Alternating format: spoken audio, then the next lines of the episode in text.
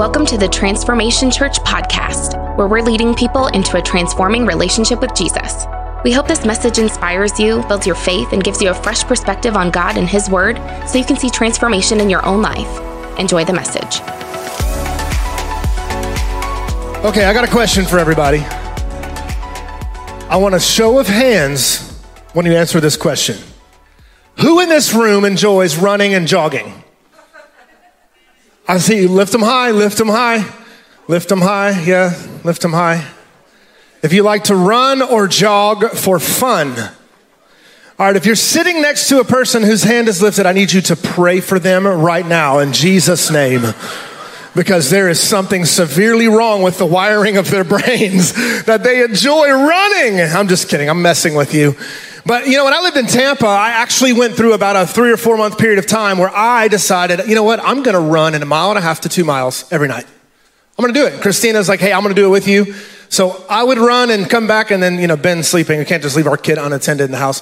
And then she would run, and she would come back. And we would, like, take 45 minutes to an hour to recover. We're like,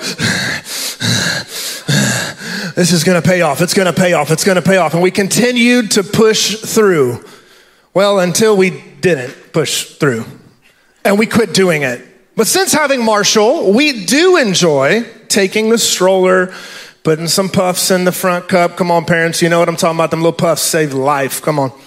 And then get Ben all up on his bike with his helmet on and taking little walks in the neighborhood. We enjoy walking in our neighborhood. It's a very quiet and very small neighborhood.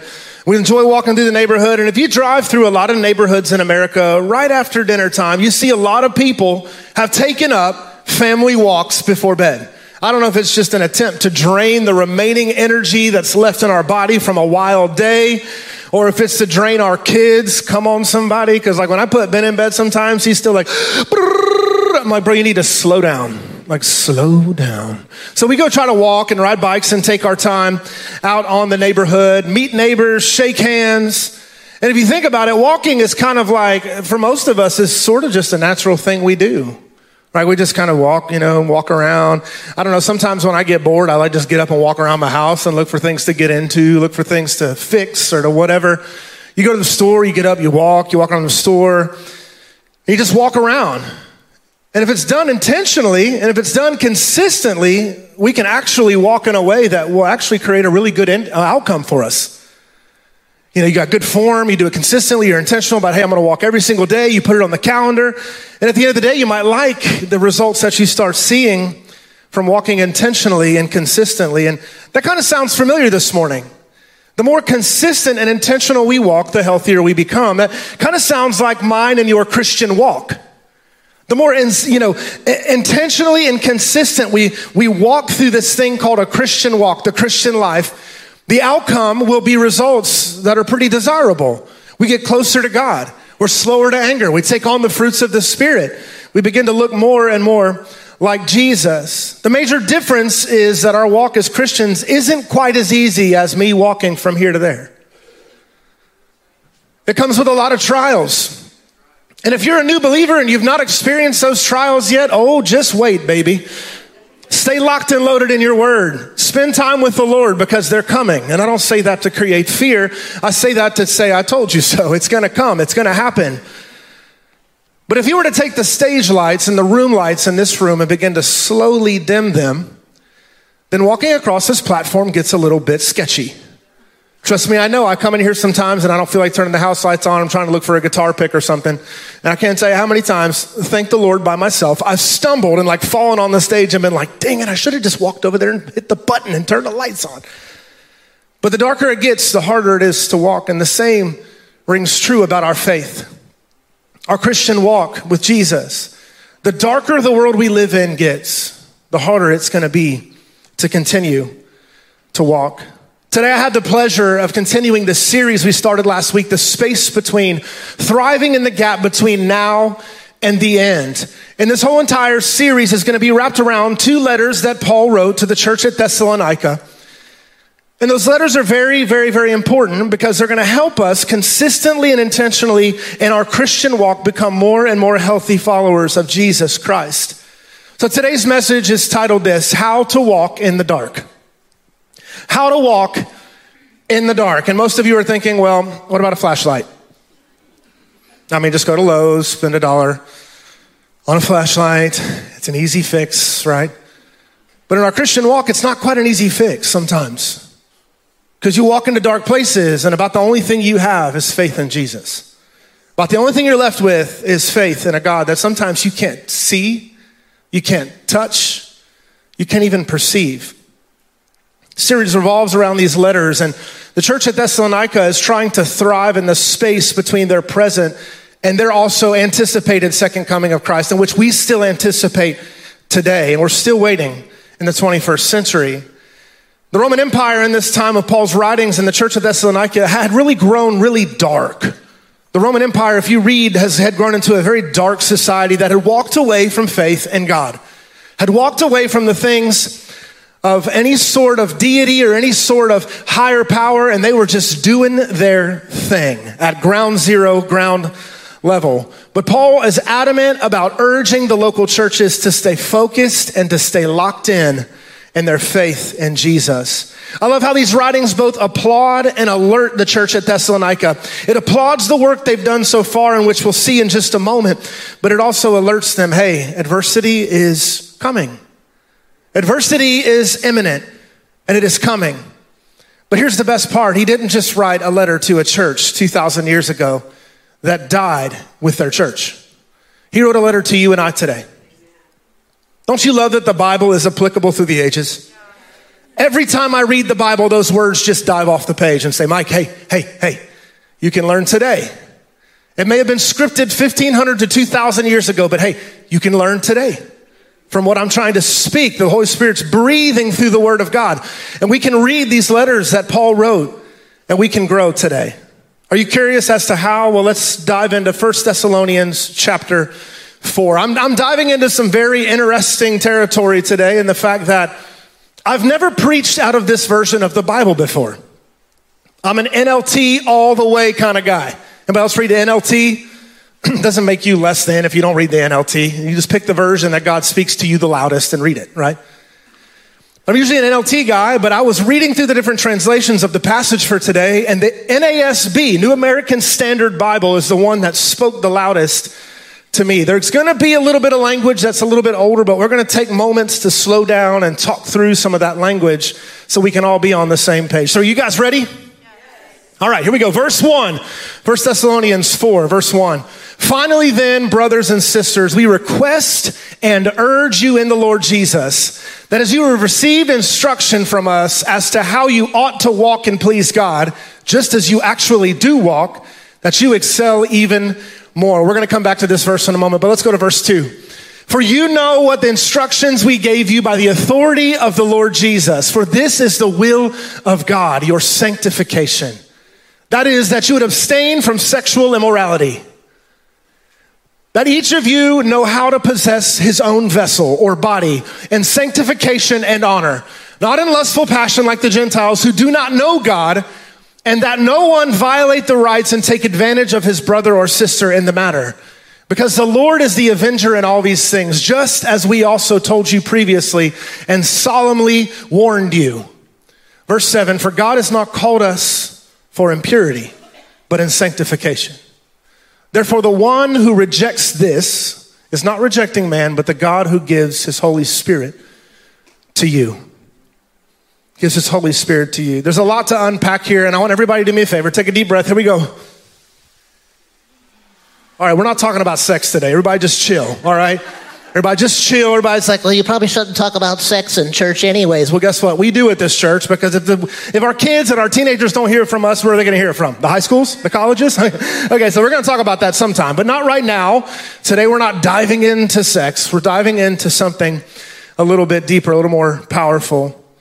But before we dive into the full passage, like I said, we need to hop back to verse 1. Let's look at verse 1 again. It says, finally, then we request and urge you in the Lord Jesus that as you received instruction from us as to know you ought to walk and please God, just as you actually do walk, that you excel even more. We see four different words here that in a moment I want to break down. Request and urge, which is parakaleo in the Greek. To walk, which is peripateo in the Greek. to excel, which is parasuo in the Greek, and then even more, which is malon in the Greek. There's four key words that we have to understand about this first verse in order for us to be set up to receive from the remaining 6 or 7 passages. Here's what these words mean. Check it out. Request and urge. Term of urgency to heavily suggest.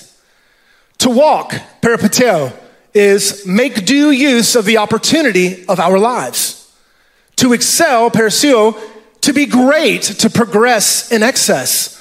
And even more, malon, more willing, more readily, and more often. You might say, Mike, why are you reading definitions to me? It's because here's what it does. Words create a what? A sentence. And here's the sentence that Paul paraphrased. He said, we heavily suggest you make due use of the opportunity of your lives to be great. More willingly, more readily, and more often. How boring a life would be, how useless a life would be, how valueless a life would be if we were here to simply exist and not excel.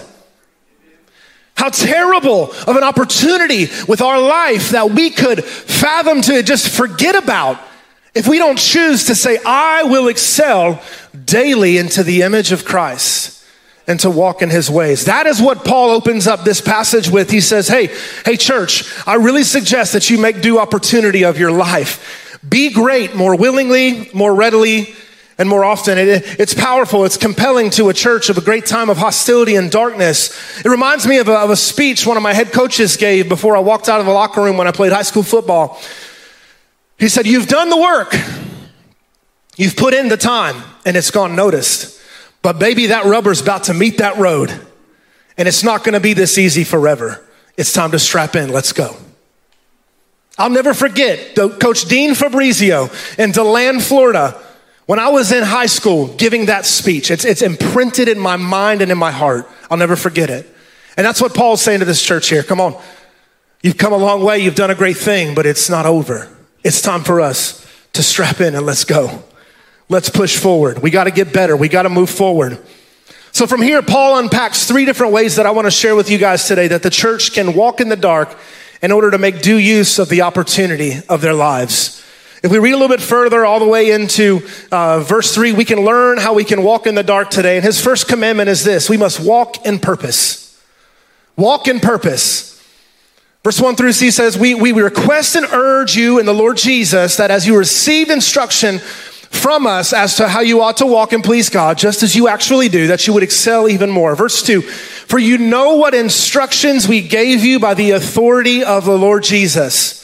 For this is the will of God, your sanctification. I know you heard the sanctification word and it made you a little scared. You thought we were some sort of holiness church. And if you're not wearing a skirt, the girls were all getting nervous. Like, I'm going to get kicked out of here, whatever.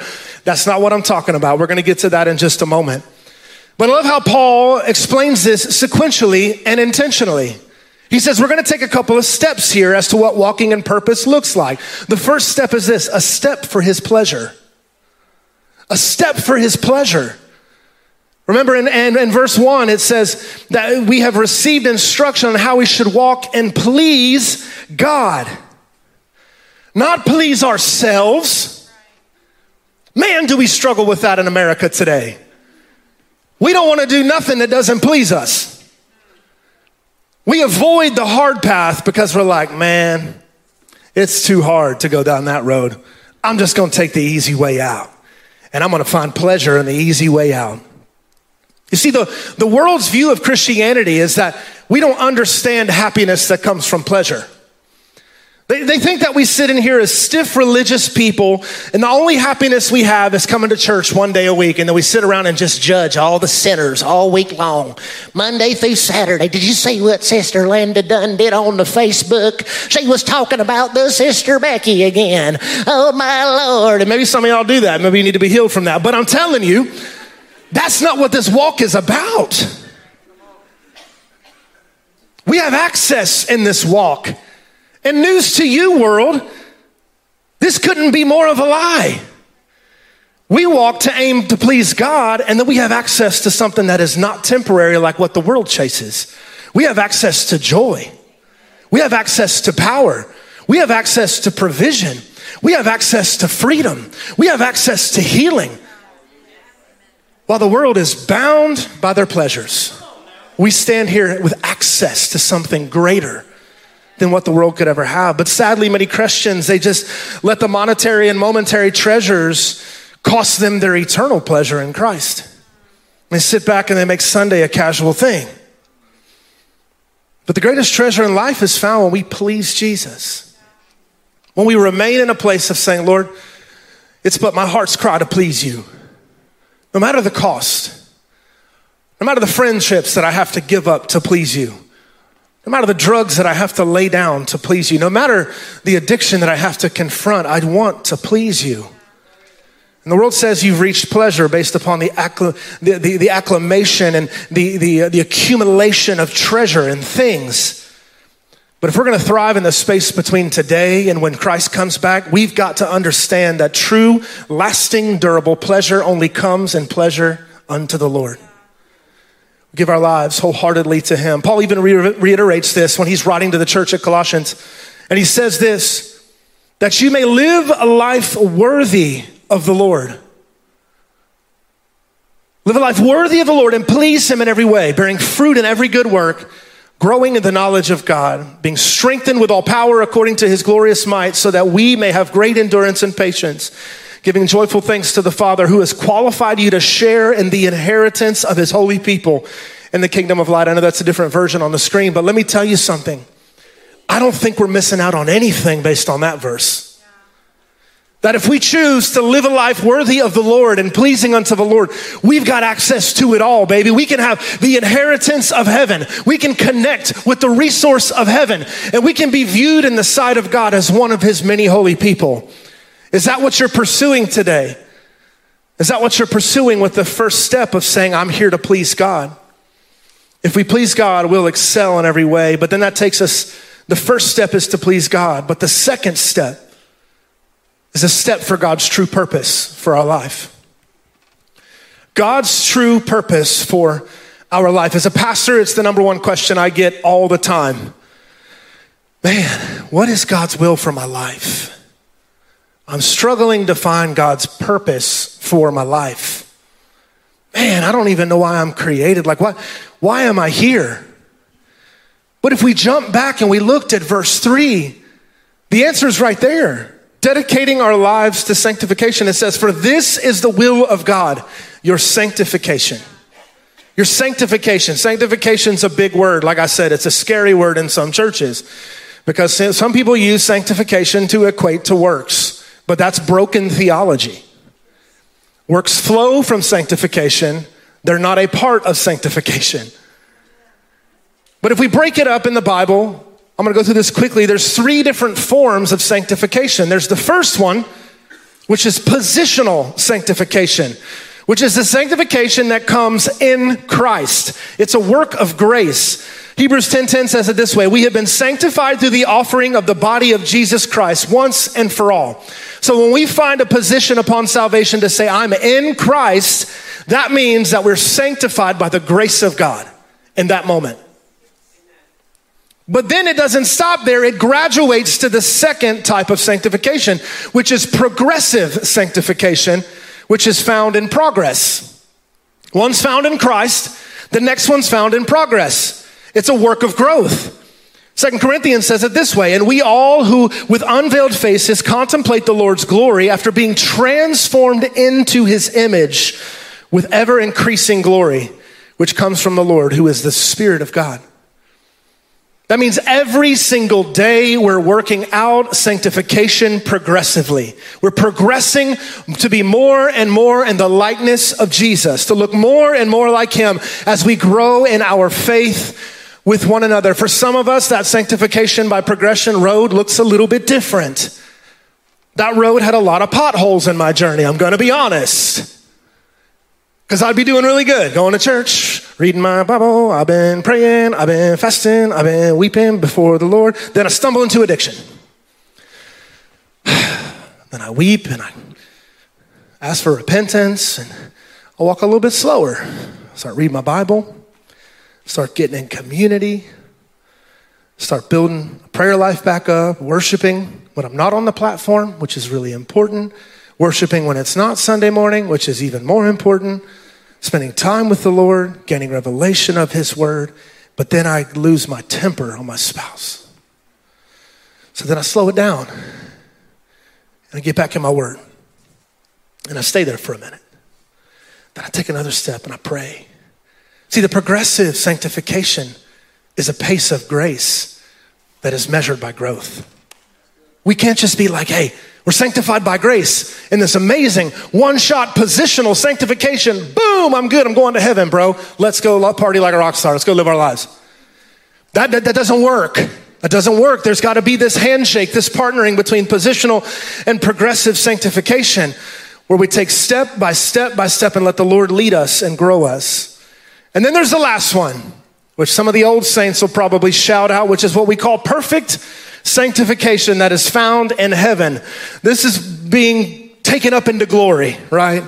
This is whenever you take this is back in the old day when they had the pews and people were shouting and throwing their wigs and jumping and running and throwing chairs. They're like, we're going to glory. Hey, glory, glory. He's coming on a cloud. Hallelujah. You know what I mean? That's the glory I'm talking about. That's perfect sanctification when the Lord looks at us and says, hey, Mike, well done, good and faithful servant. Come on, let's take on that perfect body. Let's go. Let's take on that perfect spirit. But that don't come quick. And it don't come free. It comes as a result of understanding and positioned with Christ. We have a grace.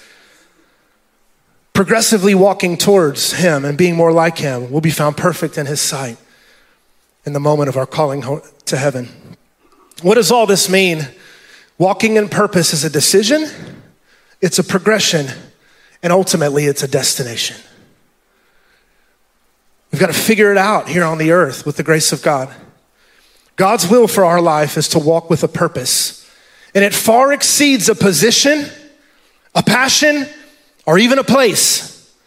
A lot of people are like, I don't know if it's God's will for me to move and work transfer to, this geographical location. I don't know if it's God's will for me to take this job, this other promotion or whatever. I don't know if it's God's will. But if you realize that that's not really necessarily the primary focus of God's will. See, God's purpose for your life is not a position or a place. It's a posture.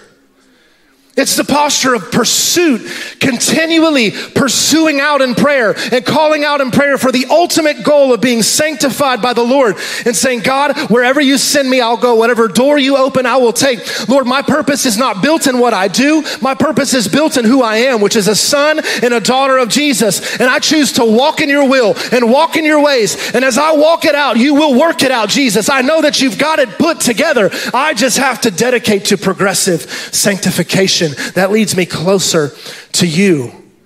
If you're a mechanic or you're a teacher or a doctor, a lawyer, a pastor, whatever, Paul's reminding us that our primary purpose is to dedicate our lives to the process of sanctification. And then if we do this, we receive wisdom, favor, and power that we need to do the works by which he's called us to. It's not as easy as just God's will is a thing.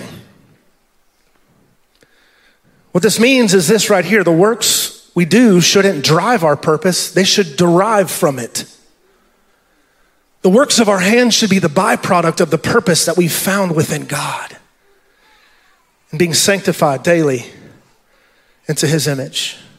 So if you find yourself frustrated in your career path today, I ask you this. Have you let God's purpose guide your career, or have you made your career your purpose? Because without God's direction, you're going to be a for and out at every organization you work for. Because you've not gotten close enough to God to say, Lord, I just want to please you first. And I just want to look like you second. Now, practically, what does that look like? Do I need to continue this field of work? Do I need to continue in this relationship with this person who's not influencing me for the better? What do I need to do, Lord? Call me from this place. God is calling us to be people of purpose who live with purpose, in purpose, on purpose for his pleasure. And that's the beginning of passage 1 in First Thessalonians 4, which is a powerful reminder of our why. It's very important. But Paul makes a really unexpected turn in the next verse. Actually, within the third verse still, he makes a big left turn, like pretty quickly. And it seems kind of harsh, but it's actually very intentional. Because Paul knew that the church at Thessalonica needed the reminder that walking in the purpose of God and choosing to be sanctified in his image and pleasing him would help them overcome one of the most powerful influences of their region. So Paul tells them to first walk in purpose, but then he charges them to walk in purity. From purpose to purity. Purity is so important.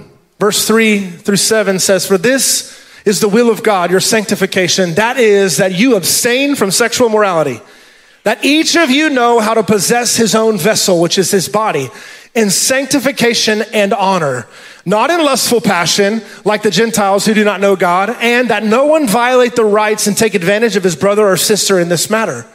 Because the Lord is the avenger of all these things, just as we told you previously and solemnly warned you.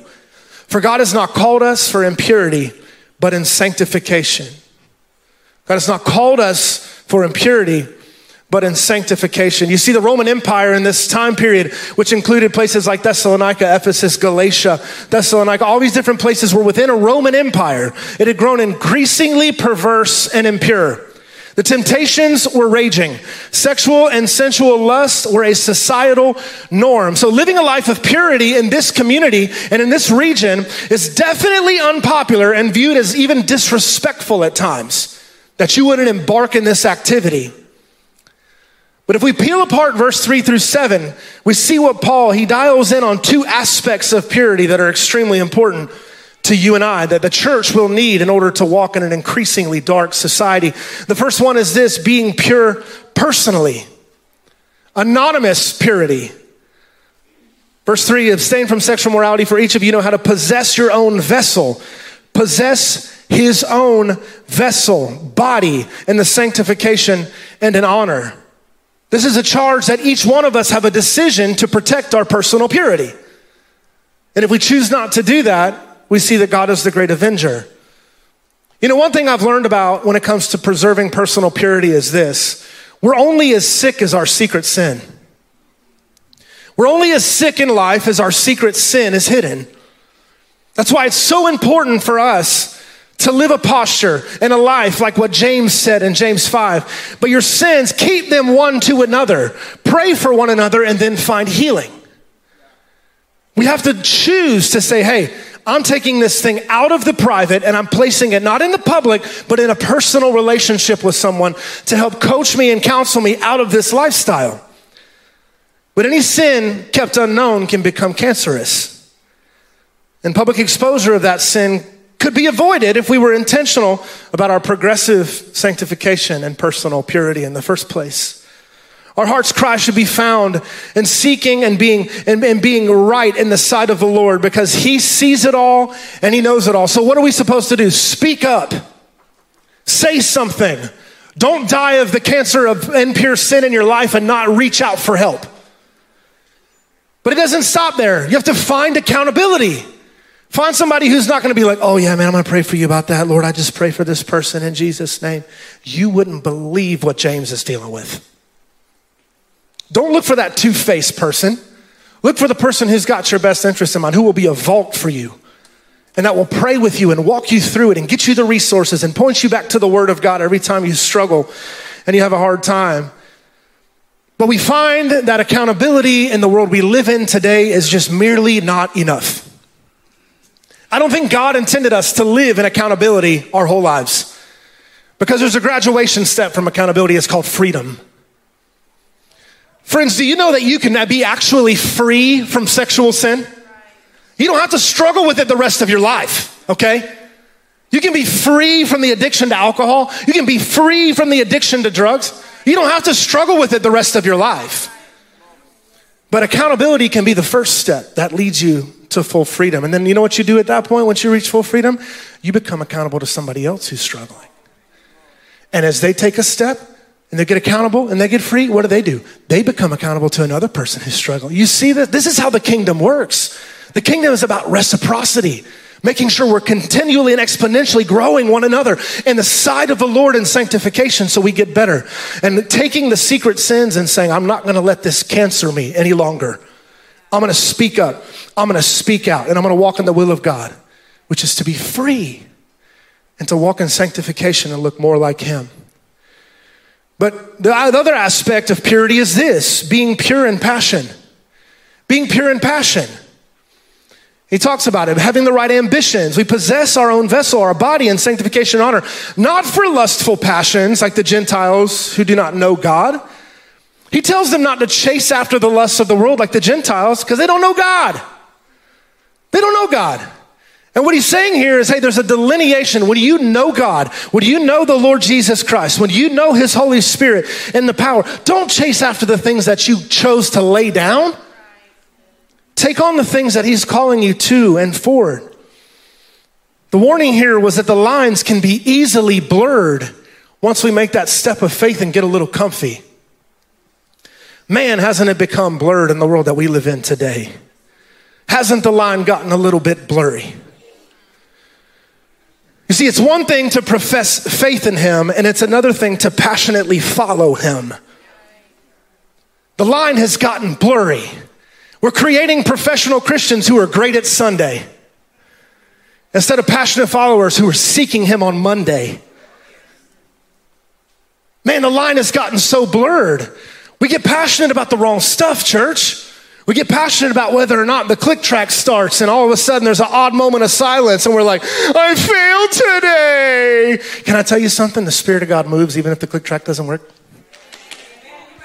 The Spirit of God is still moving. We get passionate about the wrong stuff. We're like, oh man, I'm sanctified because I signed up for a small group. Did you sign up for a small group? Yeah, but if the fruits of your life still show that you're living like hell, I don't care how many small groups you sign up for. You got to be sanctified. Small groups help us take those steps and to walk it out as God works it out. But if we choose to not live on the side of a passion of purity and be passionate about the right stuff, the enemy's going to yank us up by the throat and say, I got you. I got you, bro. You see, the first church, they had a sense of healthy personal pride about the mission they had been given. And it was evident. Paul even said it in verse 1. Hey, I see how hard you're working and you're walking like Jesus. They had a pride like, man, yes, I'm a Christian. I love Jesus. I'm following. There's a pride there. Not like a pride that comes before the fall. You're allowed to have a little bit of pride every once in a while. Like, yeah, man, my team just won a game. That's the kind of pride they had. Like, yeah, we're doing great, man. We're doing good. But gradually, we've lost our edge, church. We've lost that healthy pride. And instead of walking passionately and uprightly, we stumble around like a bunch of drunks who've been intoxicated by lust. Like, oh yeah, I'm a believer in Jesus Christ, but I'm just going to fall into this pit because grace. I'm going to go fall into this pit because grace. And grace is real. But it's also very much so like your checking account. Don't overdraw that thing because there's some fees attached to that thing. There's some fees. There's some costs you weren't expecting to accrue by taking grace not seriously in your life. We stumble around, driven by a casual, shallow faith. All the while, God sits in heaven and he says, oh, just a reminder, I'm coming back for a pure bride. I'm coming back for a pure bride. One that's personally and passionately pure about me and about their life. I love how Paul charges the church in 2 Corinthians. He says, come out from among them and be separate, says the Lord.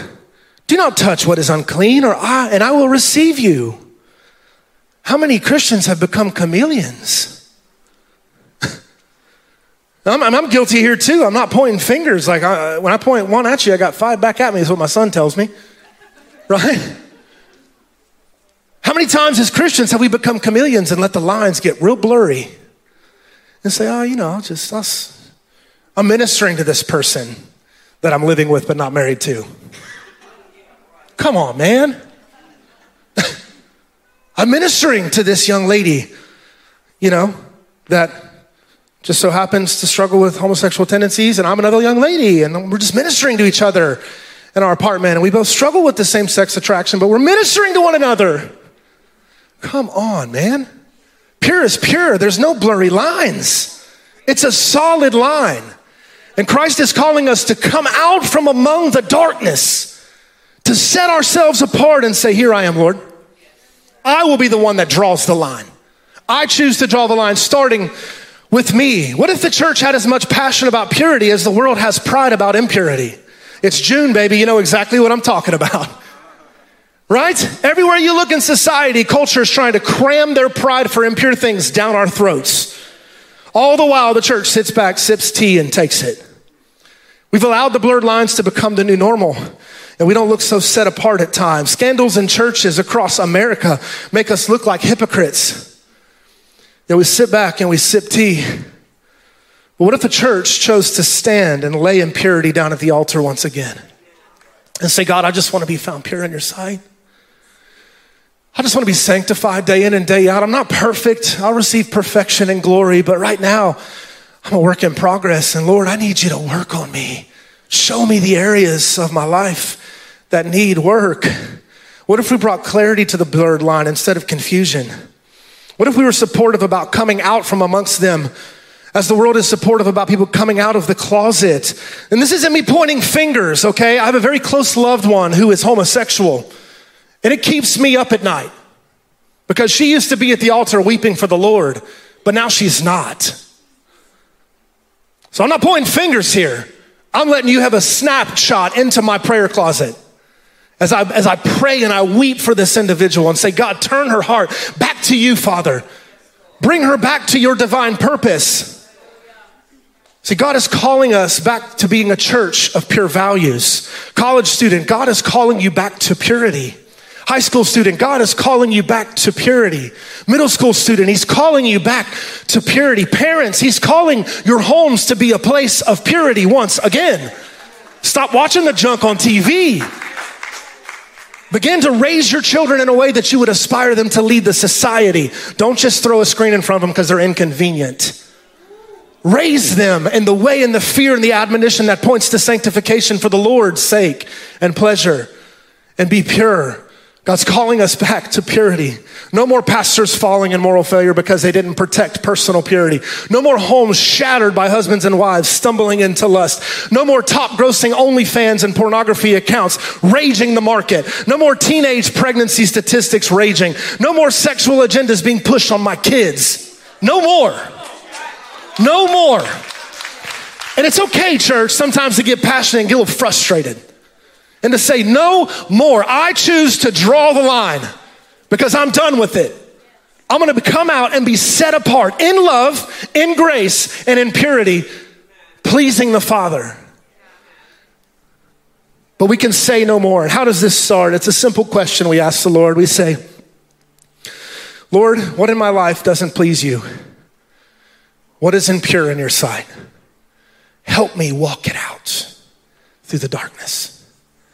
Help me walk it out through the darkness. The adversity is great, but the answer is greater. Let's feel the gravity of this verse again. God has not called us to impurity, but into sanctification. He's not called us to live below the standards of purity where we just blend in like a chameleon in our communities, but he has called us to be set apart and different for his glory and his pleasure, on purpose and on mission. We must excel and be great while making due use of our life if our life be rooted in purpose and purity again, church. But I love the last step of our walk that he tells us to take. If we continue to read all the way down through verse 8, Paul says, walk in purpose, walk in purity, but then there's another level. Walk in presence.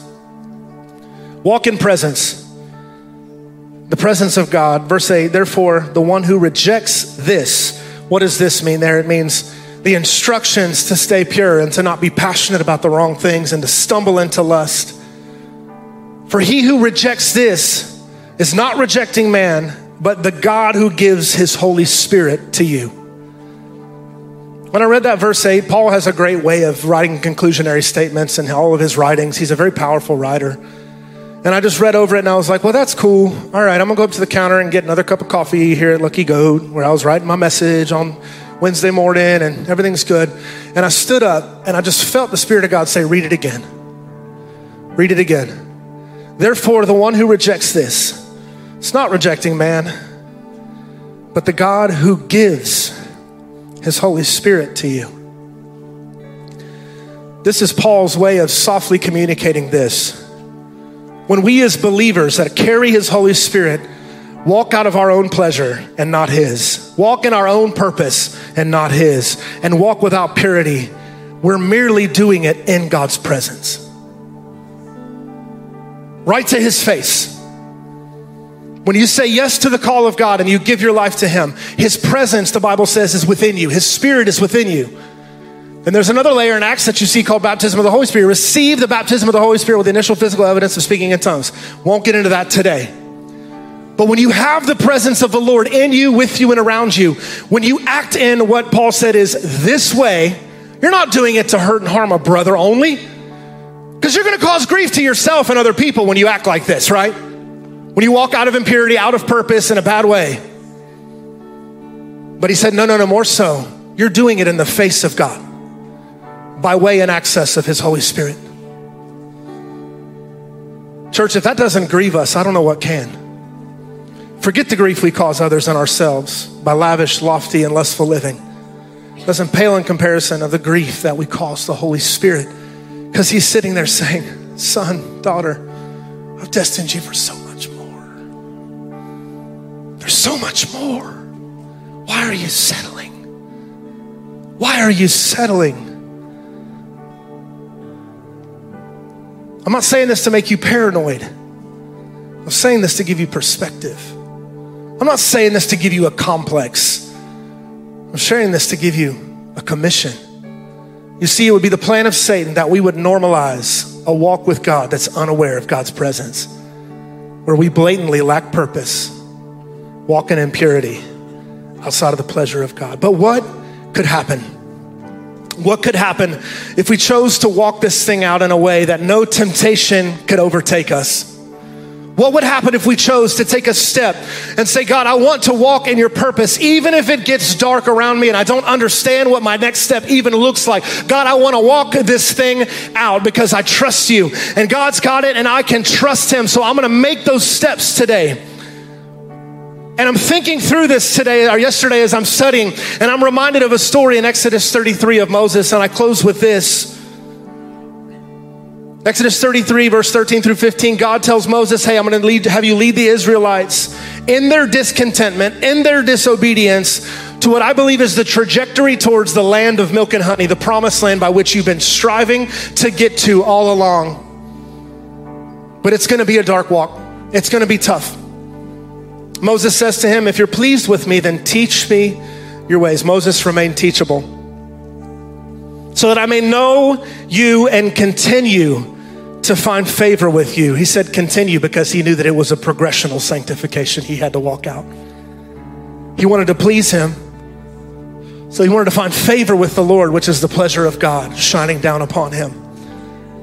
He says, remember that this nation is your people. It's Moses saying, hey, we're your kids. Don't hurt us. Too bad, right? Then the Lord replied, my presence will go with you and I will give you rest. And I love what Moses said in this last statement. If your presence does not go with us, don't even send us up from here. Moses knew the value of walking in purpose. Moses knew the value of walking in purity because it showed in his humility. And he wanted to please the Lord because he says, I just want to find favor with you, God. But he also knew that he was a train wreck without the presence of God, and that his walk in the dark would be directionless without the presence of God. With that, what should we do? We come out from amongst the world. We dedicate ourselves to being set apart and different. We walk in a way that looks more and more like Jesus. And last but not least, we make up our minds, just like Moses did, that we're not going to do it without God's presence. And that we're going to be aware that in the darkest moment of our walk, he is right there with us, around us, and working through us. We choose purity, even if it lacks popularity, knowing that pleasing God in his presence and in his purpose, that as we walk it out, he will work it out in us and through us, step by step, and we walk to bring him pleasure. I don't know how this resonates with you today. I know it's a heavy word. I'm typically the guy that tells a bunch of jokes and leaves everybody giggling. But I could not share that with you because I believe that the time draws near to where a great divide will come here on the earth before we are called up to heaven. And in that great divide, I don't want to see people that I love fall into the chasm because they didn't choose to come out from among them. Step into the pleasure and the purpose of God. Live a life of purity and say, God, wherever your presence shall lead, I will follow. And I don't know where you are in that journey today, but I believe that God sent you here specifically to receive that word today. That God is working something deep inside of you. So with every head bowed and every eye closed, I ask this question. Maybe you've never taken that first step. What does the first step look like, Pastor Mike, in this walk with Jesus? It's simple. It's one word. It's the word yes. Yes to your will. Yes to your way. Yes to sanctification. Yes to becoming more like you. Yes to freedom. Yes to love. Yes to understanding true love. And if that's you today and you've not said, Jesus, come into my heart and forgive me of my sin, I want you to just pop your hand up really quick. Just want to pop your hand up really quick. I see that hand. I see that hand. I see that hand. I see that hand. I see that hand. Yes. Yes. I'm going to come back to you in just a moment. Maybe you have walked into this room today and you got your Sunday fit put together really well. You become a great professional Christian. May even have a PhD in Christianity. But God is calling you deeper today. And through this word, you have felt convicted and provoked to take a deeper step in your walk. Even if it feels like you're walking into the darkness in the world we live in, or the career path that you're in, or the school that you go to. But right now, God is just stirring in your heart that it's time for you to lay a few things down. If that's you today, would you shoot your hand up really quick? Nobody's looking around. Everybody's eyes closed. Yeah. Yeah, there's numerous hands. Yeah, yeah. I want to pray over both of you right now, both sets of hands. The first one, I want you to pray with me, and I want you to repeat after me. In church, I want you to pray with us, because there's nothing that shows true godly community better than whenever somebody accepts Jesus and we come alongside them in unity. So church, and those who raise your hand, let's pray this. Say, Jesus, I'm done living for me. I have found out that it leaves me empty. I want your purpose. I want to walk in purity. And I want you as my Lord and Savior. Please forgive me, Jesus. Amen. Come on, give it up for those who made that decision today. About 6 hands that I saw made a decision to follow Jesus for the first time today. If that was you, here in a moment, the prayer team's going to come forward. I want you to take a step, a courageous step, when we let service out and come forward. Don't let this be a faith that hangs. This faith needs steps. It needs you to walk it out. And these prayer team leaders here in a moment, they're going to come. They know exactly how to help you walk that step out. But secondly, if that was you who prayed and said that you're in a spot where you know there's more for you, that God's calling you to a deeper level of purpose for your life, prayer team, you guys can go ahead and come. Then I want to pray over this whole entire room. Because there's an urgency in the spirit. I don't know if you can feel it. This thing's not going to get brighter before it gets darker. And I'm not a doomsdayer. I'm a pretty optimistic guy. But it doesn't take 5 minutes of watching media or scrolling social media to realize things are getting dark pretty quick. And no political party will change it. No movement or activism group can change it. Jesus can change it. So I want to pray that the same power that resurrected him from the grave to walk a perfect life is the same power that'll come upon you right now as I pray. Father, in the name of Jesus, every person in this room, God, called according to your will, under your purpose, to please you in purity. Father, I pray, God, every person in this room, God, would be empowered in these last days, God, to thrive, not just strive and make it by, but to thrive, to bring about the kingdom of God here on the earth. God, I pray, Lord, that they would come out from amongst them, come out from the powers of darkness, come out, God, from the communities around them, God, that are trying to suck them in, Father. And I pray, God, that they would be set apart for your name and for your glory and for your power. God, I pray that you would fill them afresh with your presence and your Holy Spirit. God, that they would never be the same when they leave this place as they showed up. God, that they would never be the same, God, because you have called them to deeper and a more powerful walk with you. So, Father, I pray right now in the name of Jesus, God, in the name of Jesus, God, that your presence would go before us, that it would be behind us, and that it would be around us, God, as we leave this place, God, and as we give our all back to you, focused and locked in, knowing how now to walk in the dark. We thank you for it in Jesus' mighty name. Thanks for listening. If you enjoyed today's message, be sure to share it with your friends and tag us at TransformTLH. Thanks again for listening, and we look forward to seeing your face in the place someday. Have a great week.